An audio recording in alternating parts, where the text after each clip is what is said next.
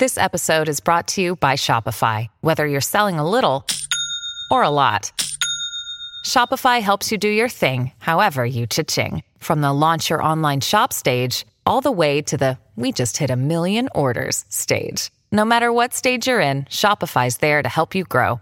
Sign up for a $1 per month trial period at shopify.com slash special offer, all lowercase.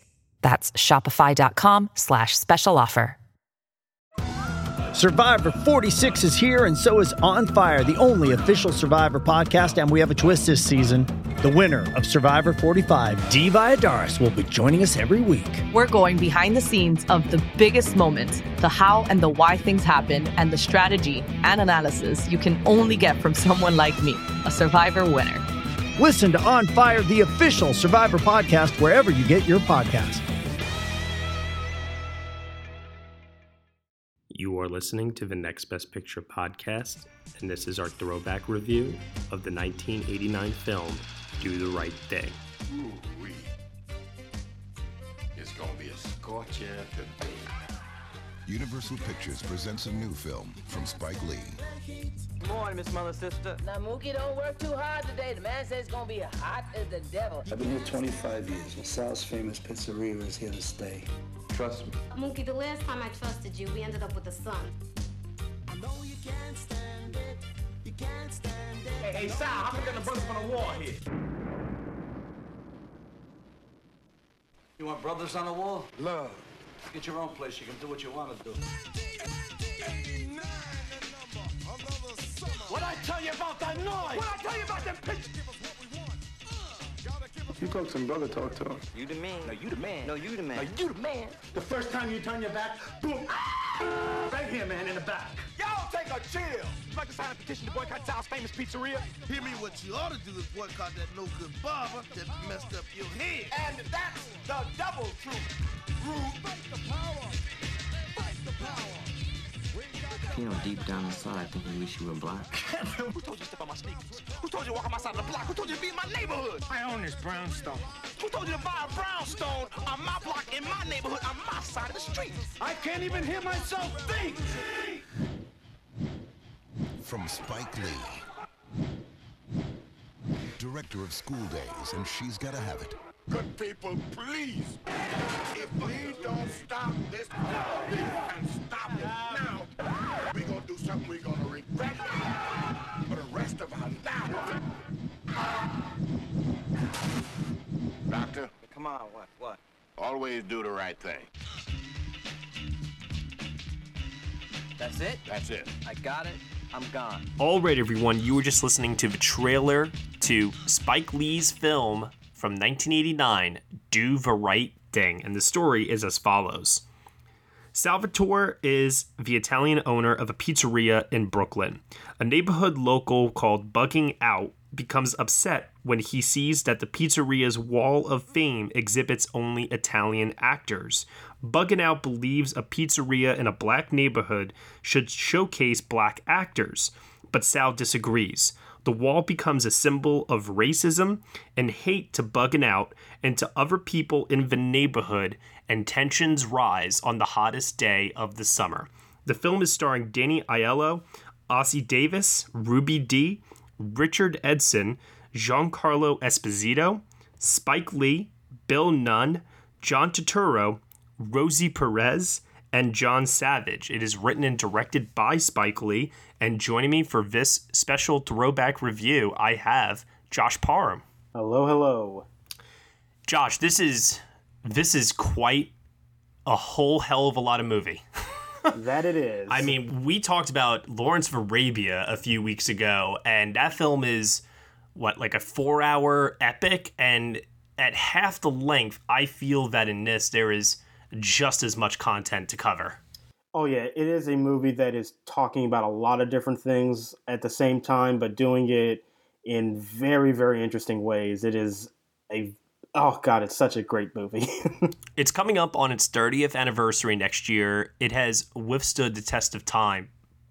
And we're reviewing it because this was actually voted on by the fans of Next Best Picture on the polls for our throwback review, which was tied to BlacKkKlansman, which is coming out in a few days.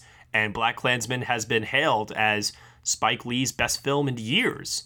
Probably, I would say, uh, people, most people would say, what, since Inside Man? I guess. Yeah. That would probably be, I guess, his like last agreed upon good good film. But I mean, I really like Chi-Raq though.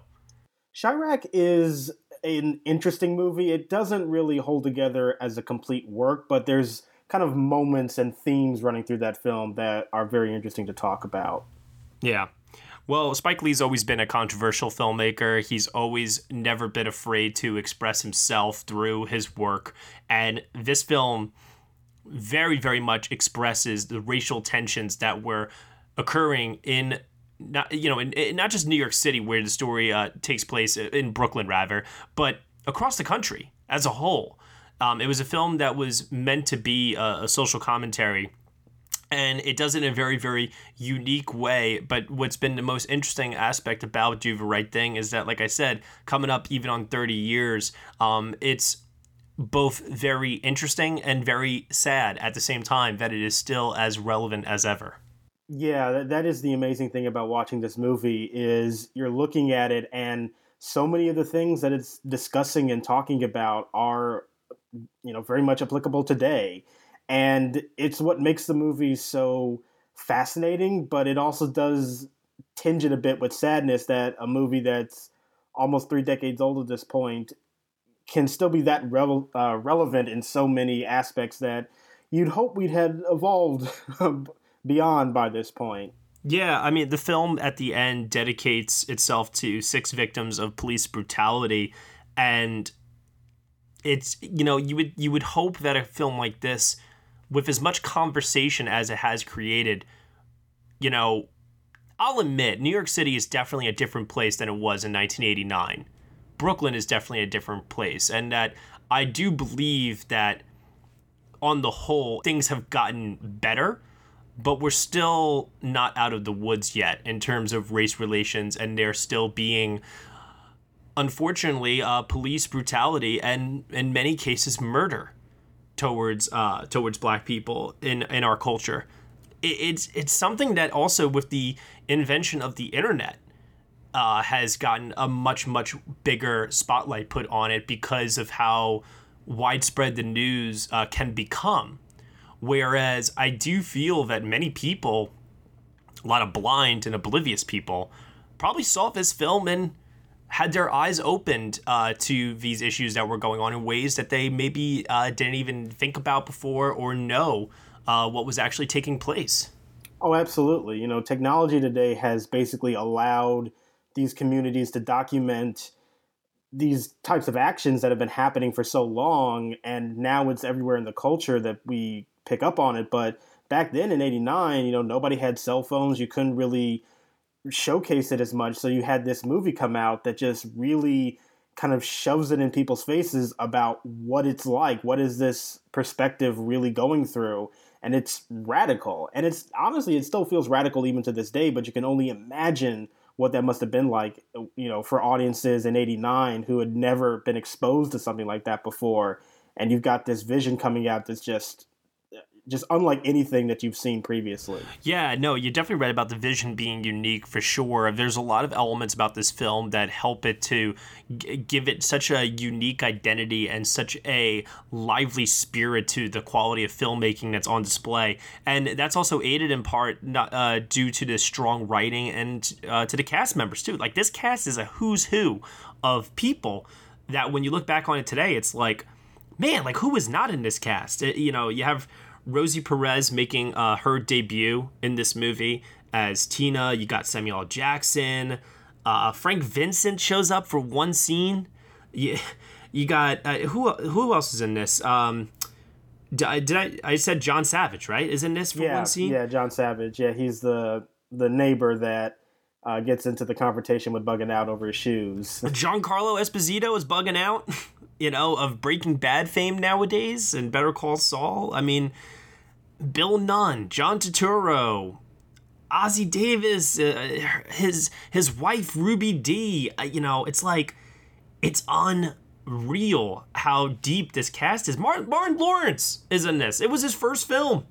oh yeah, th- this cast is amazing. Like I cannot sing enough praises for just how wonderful this entire ensemble is. And I think it really speaks to the fact that this material was so strong that, you know, actors that were just newcomers and also very well established, like uh, Ossie Davis and Ruby Dee, came on board because the vision of this story was just so unbelievably compelling that it just brought the best out of every member of this cast. And my God, it is one of the greatest ensembles ever assembled for a movie. Everybody is just so, so great in this film. And Spike Lee was still a young filmmaker at the time. He was in his late 20s. This was only his fourth feature length film.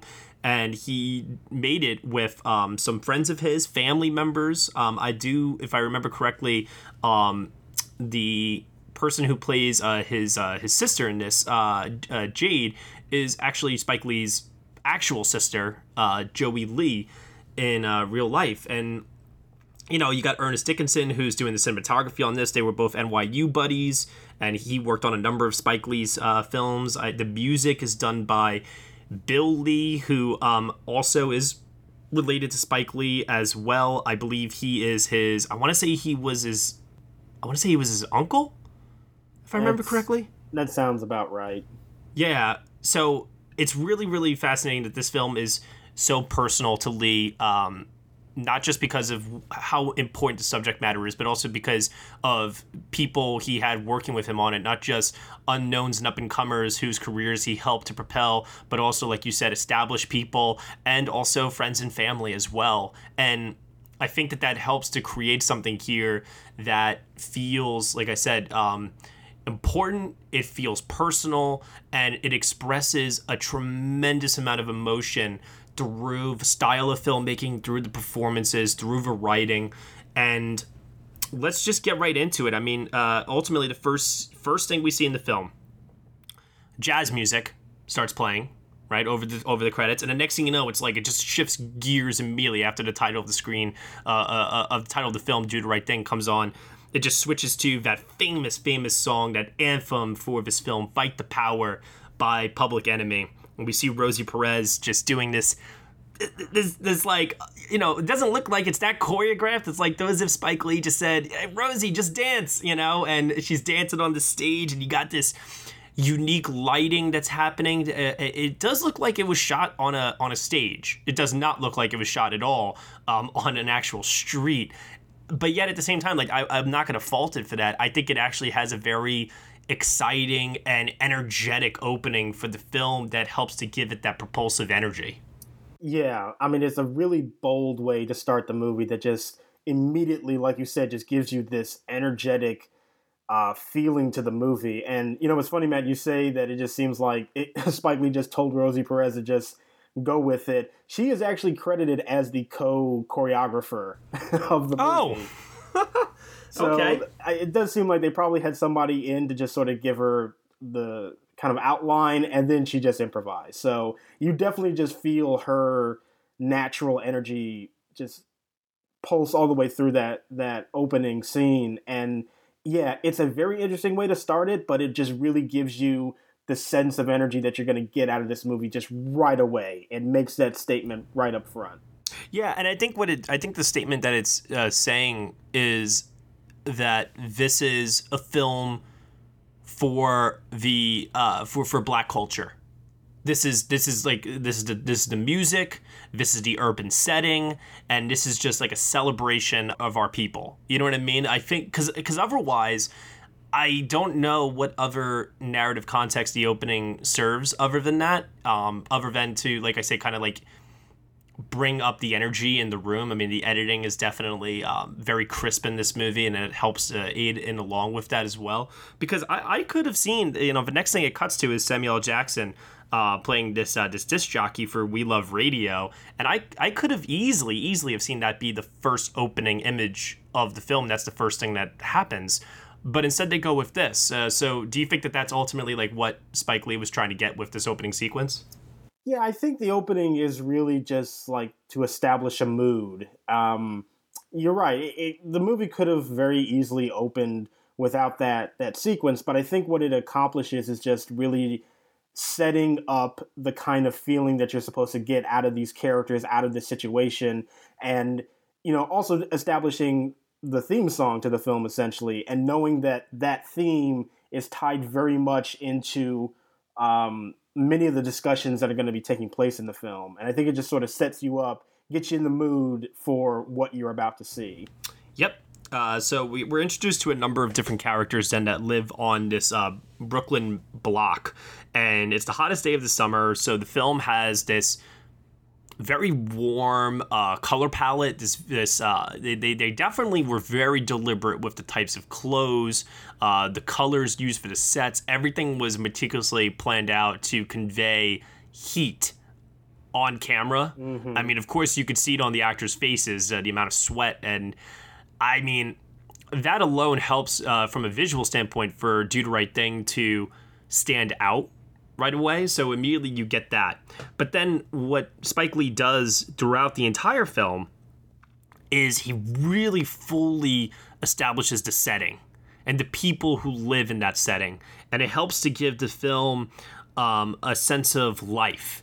And you feel that this place, this block is so, um, it just feels lived in and it doesn't feel artificial or put together for you know just this movie like a you know like an actual film set. It, it feels authentic because like a like a great novel we see tiny details sprinkled throughout and we take time away sometimes from the main narrative of following Mookie who's played by Spike Lee to see what's going on down this corner and what's going on with this character over here. And all of it is just in service to uh, both character and also to uh, setting as well. Um, and i do feel that that is very very important because if you're trying to make that kind of a film that's going to be culturally important it's, it's very very imperative that we understand what that culture is. Oh absolutely. And you know, you're right. It, it, does feel very authentic, but at the same time, it does also feel very deliberately stylized too. You know, you mentioned the clothing that people wear and the uh, cinematography having all these warm tones to it. You know, it definitely feels very meticulously designed, but it also doesn't feel like they just shot this on some studio backlot. You know, it, it feels real and lived in while also being very indulgent in this artistic element that just uh, even that helps to elevate the movie's themes and what it's talking about and just overall makes it just even that much more impressive.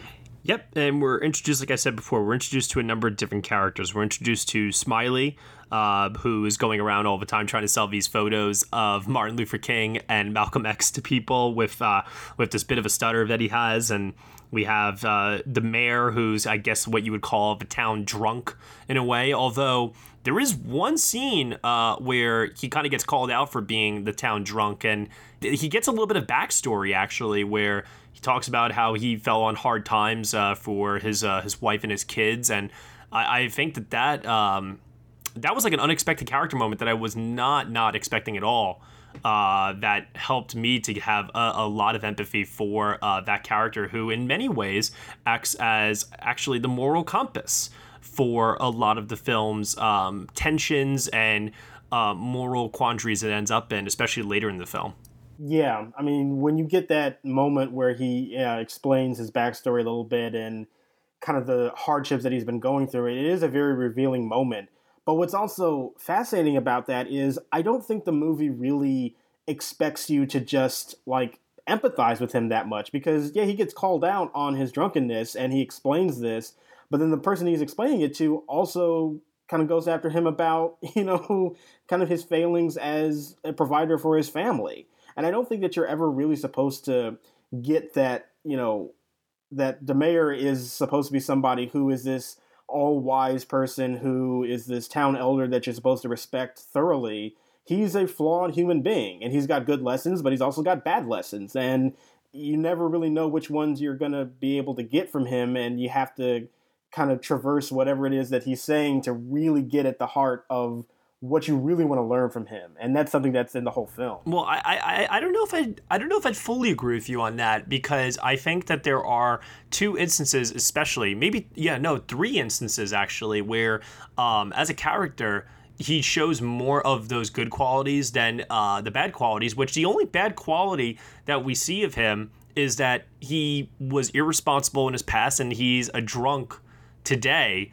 But other than those two things, everything else he does throughout the film, uh, such as saving that little boy from being run over by the car, or um, at the end of the film when he's telling everyone to just stop and that they're going to make a decision that they're going to regret for the rest of their lives. And especially when he tells Mookie the line of the film always do the right thing.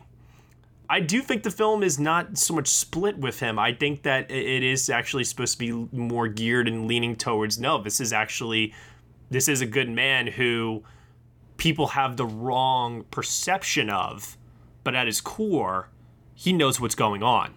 I mean, I do think that uh, that he is a sympathetic character. I certainly would say that, and I think overall he is a force for good in that neighborhood. But I think that when you especially get that scene where he's confronted with you know kind of his decision in his past, I just think that the movie is telling you that this is a guy who is good, but he's not perfect. And, you know, even when he says always do the right thing, well, he doesn't always do the right thing. The guy mm-hmm. who's telling you the moral of the movie, it doesn't always live up to that himself. And I think that that is where I find it to be most interesting is that, yes, mm-hmm. he is overall a good force, but he is not a completely um, benevolent element to this neighborhood, and that's something to always remember about the world around you. Hey everyone, thank you so much for listening to our throwback review of Do the Right Thing. However, this is a preview of the full review, which can be listened to if you subscribe to our Patreon channel for a minimum of $1 a month.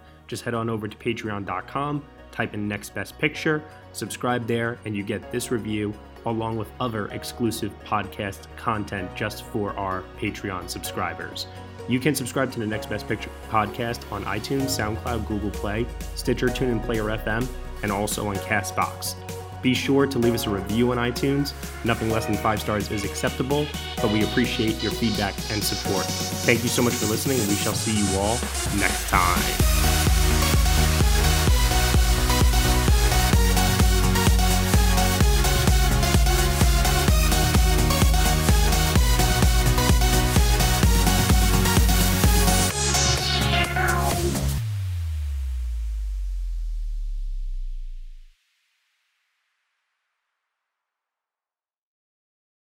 Hello, it is Ryan, and we could all use an extra bright spot in our day, couldn't we? Just to make up for things like sitting in traffic, doing the dishes, counting your steps, you know, all the mundane stuff. That is why I'm such a big fan of Chumba Casino. Chumba Casino has all your favorite social casino style games that you can play for free anytime, anywhere with daily bonuses. That should brighten your day a little. Actually, a lot. So sign up now at chumbacasino.com. That's ChumbaCasino.com. No purchase necessary. VGW. Void were prohibited by law. See terms and conditions. 18 plus.